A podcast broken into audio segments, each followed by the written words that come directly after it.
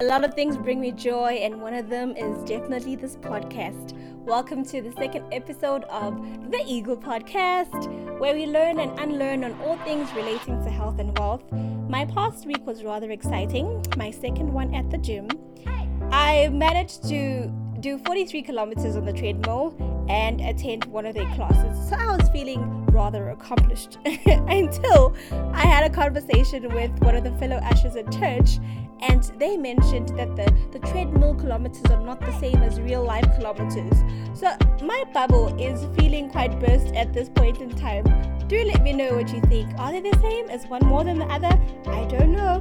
But before we delve a little bit too deep, I need you to do what we do, flap out those wings, and get ready because we're taking on.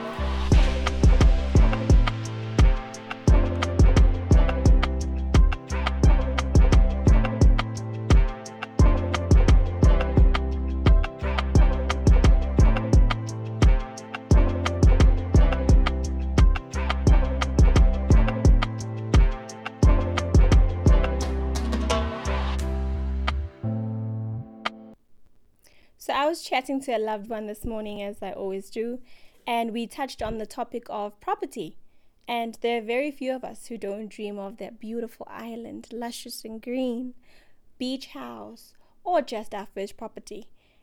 And I was thinking to myself, you know, if I hadn't been so selfish in encouraging the festive spending eh, on food stokvels, I I could have encouraged my people to be property moguls by now.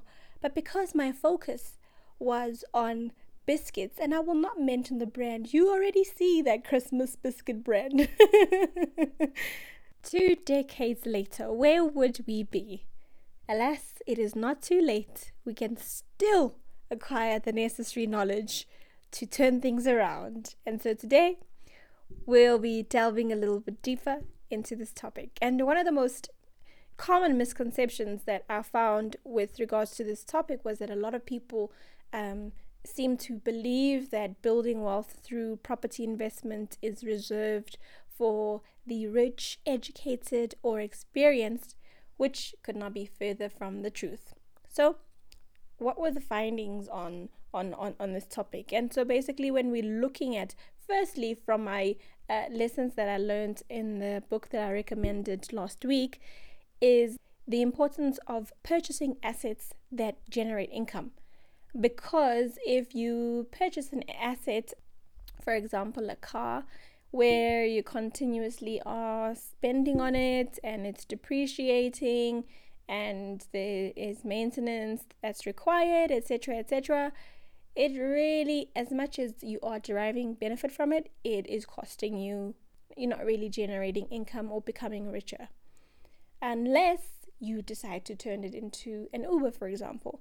Then you've turned it into an income generating asset, and the same goes with property. When you are living inside with your family, it's all good and well because you want to have shelter, but that asset is not you know generating income for you it's not making you any wealthier instead i would want to believe that you find yourself maintaining certain things in that household in order to keep it in a condition that is um, acceptable for the next occupant. And that is whether you're handing it over through generational wealth or you will be selling it at some stage. So you want to at least make sure that you are maintaining and keeping it well, and that costs you money. So we're looking at how then do we um, generate income from from our assets in terms of our property? And there's a few options that are available. So the first one is the the buy to, to let property where you simply acquire an income producing property. And in terms of purchasing this property you you ensure that you're able to derive a monthly rental that covers not only the bond repayments but also any other expenses uh, rates and taxes, etc., that are are linked to that property. And here, I cannot emphasize enough the importance of location because it really does determine what you're able to charge. And the trick is that you need to be able to to do your research well to find out which you know areas have great demand. For example, I know that the Braamfontein area because there is a university situate, situated there that it'll always be in demand. Um, and so you want to find or make an investment in spaces like that where you will never be short of a client. And then in terms of just delving a little bit deeper into that space, it's been found that uh, flats do do much better in in in terms of generating income than freestanding houses. So it's something that you want to look into, and you can compare whether you want to maybe um, invest in something like a student accommodation, or you could look at a, a complex, for example, if you are looking at something that you might want to move in into at a later stage, uh, or have the option of moving into. Uh, should things not go the way that you want them to, or because it's just something that you want to have open in the future. And this is obviously an option for people that already have a home to live in. And, uh, and, and so for those that don't, we have option two, which is you are already an existing uh, homeowner, and but you do have a guest room that is vacant for majority of the year, and you ask yourself, have you considered sites like Airbnb because you know at least they're vetted and, and you have traceable clients to say you have a room majority of the year truth be told. You know you have visitors maybe coming over during the festive season or maybe grandma and grandpa coming over the holidays um, to be with the little ones or they're actually going to grandma and grandpa. So chances are this place is vacant majority of the year. Utilize that find a way to generate income from it, you are sitting on money. You are sitting on wealth that could help you pay school fees, help you pay for your rates and taxes, and all these other sorts of things that you are probably responsible for. And then the third option, which is my absolute favorite. Now, this is the one that I wish I had like the deepest of deepest of pockets for, which is to purchase, add value, and sell. And you basically are, are purchasing it's either uh, dilapidated buildings or or homes or or, or flats and uh, renovating these and then you selling them at a profit. I really love the idea of doing something of that nature for me. As a creative person, I love color. I love the idea of of, of really giving new life to a space or anything. Like, you know, that Ezekiel in the Bible, when the dry bones come alive, you know, like making the dry bones come alive in a space that had been written off and nobody wanted. Find that freestanding house and and see what you can do and you're able to resell it at a much higher value once you have added that value. Let's chat more in a bit. For rich and wholesome content on all things relating to health and wealth, don't forget to follow on Twitter. We are at The Eagle Podcast, and you can join the Facebook group, The Eagle Podcast Society, and let us soar to the next level.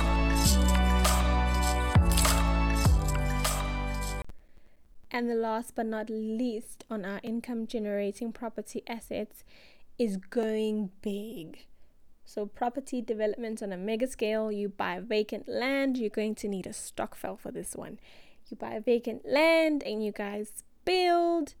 If you're that person that doesn't need a stokvel for this, you are more than welcome to holler at me and we can discuss partnership terms because really that is the ideal place where you want to be able to focus on a project where you can derive maximum benefit from um, one project. But for the rest of us, do not be disheartened. Really going at it in at your own pace as well, in terms of just you know acquiring one property, um, and and focusing on whatever it is that you choose to do with that, whether it is leasing it out or whether it's renovating it to to sell it. It's it's, it's also just as good a way of creating wealth through property. And as you grow into the property mogul that you were destined to be, it's important that you spread your uh, property portfolio across different properties in different areas to minimize your risk and and like i said earlier this is because you know location matters and and, and, and places aren't the same so you don't want um, once the evaluation in a specific location is affected that all your eggs were in that basket. So you don't want to uh, play it that way. You want to make sure that you've spread your risk across nicely so that you're able to minimize your risk and maximize your profits. Before we move to the finance segment of this property show, we want to find out what does the word of God have to say about our wealth creation adventures.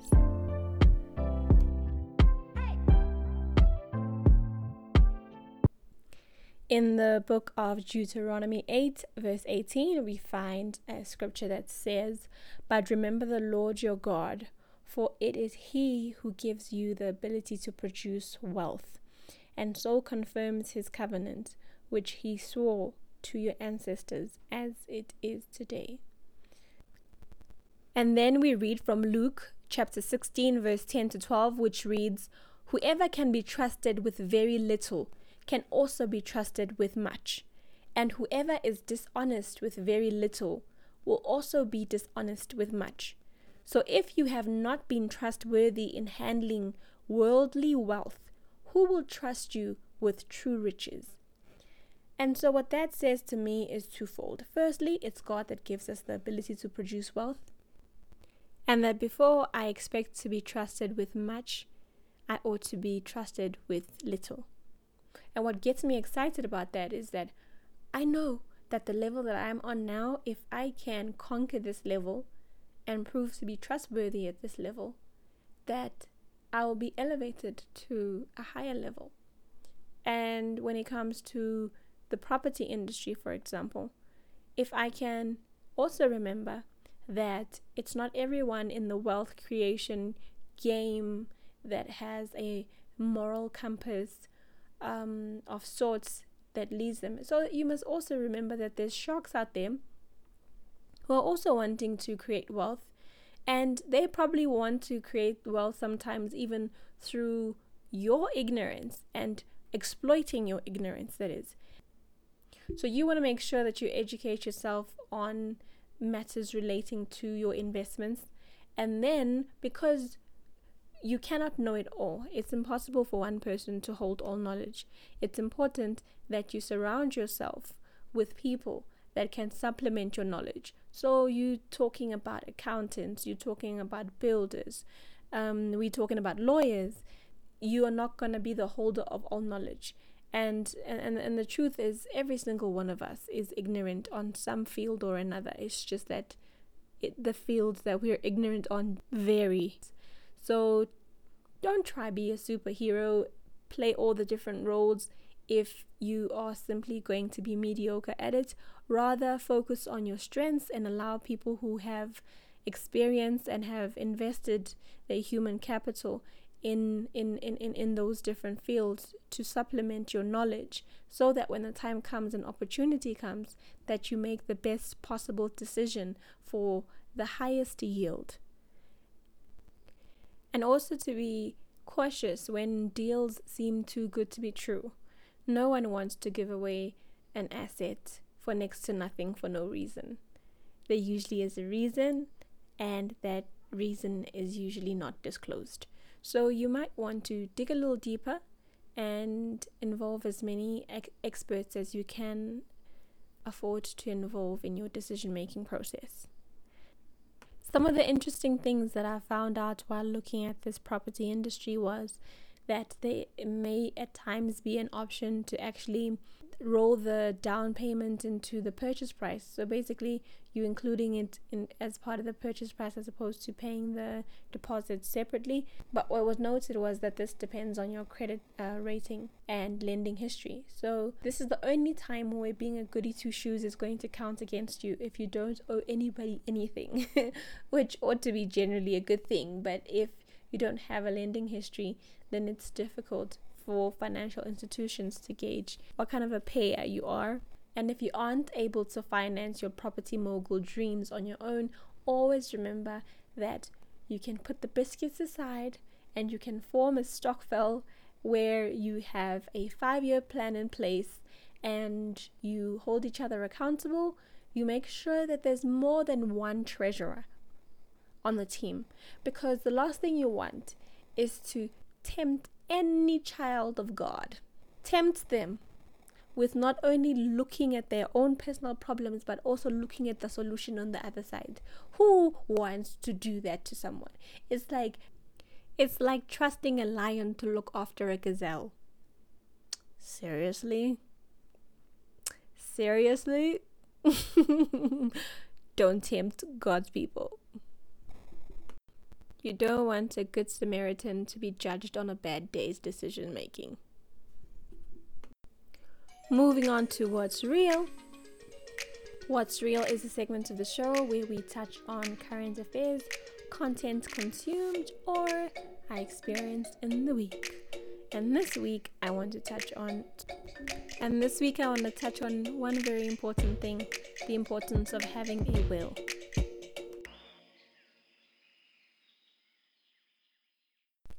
So as we're chatting about assets and ownership, we need to be mindful that we will not be around planet Earth forever.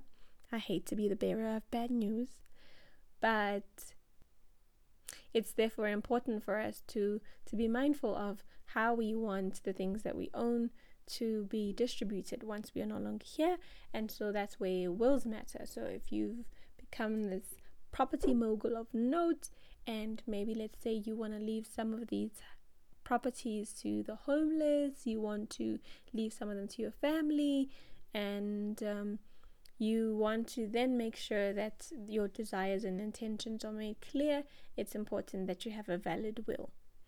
And I mean, I was under the impression that if I write on a piece of paper and I sign, you know, whoever finds it as long as my signature is authenticated, it's true and valid. But there seems to be a bit more that goes into the formation of a will. And what I found out is that there are four main requirements for the formation of a valid will. The first one is that it must have been executed with testamentary intent, which basically means you intended it to be your last will or and the testator must have had to, i'm not saying that you're dying please don't get me wrong. We're just writing a will for now. Nobody's dying. So you must have had a testimony uh, capacity. So you were in the right frame of mind to be able to draw up this will. And the will must have been executed free of fraud duress undue influence or mistakes so if you make an error, you need to make sure that you start again and that you must make sure that it really is authentically your wishes and not the wishes of those around you. And lastly, the will must have been duly executed through a proper ceremony. So, whether you own something or you own nothing, it's important to have a valid will because because, truth be told, some people have been known to become wealthy after life, and that is, you know, due to how they passed on and money is not being able to be distributed to the the right people or the people that they would have wished to receive those monies. And so it's just important to ha- just have have it as something that you've already ticked off. And also just make sure that you pick the right spouse. Make sure that you like them at the very least. So when they do get to own all the things you, you've worked hard for that you really, really, really, really don't mind. Date people that you like, marry people that you love, and build an empire. Empires is what we are building, property moguls. I hope that you were inspired by today's um, today's podcast and that something somewhere along the line maybe ignited something relating to your own wealth creation journey and that hopefully you'll be dusting up a few rooms that you have not been using to hopefully generate some revenue and help you on your journey. But more than anything else, I want you to be intentional with your spending as we go into the festive season. Make sure that you keep in mind that you are creating wealth and not depleting it.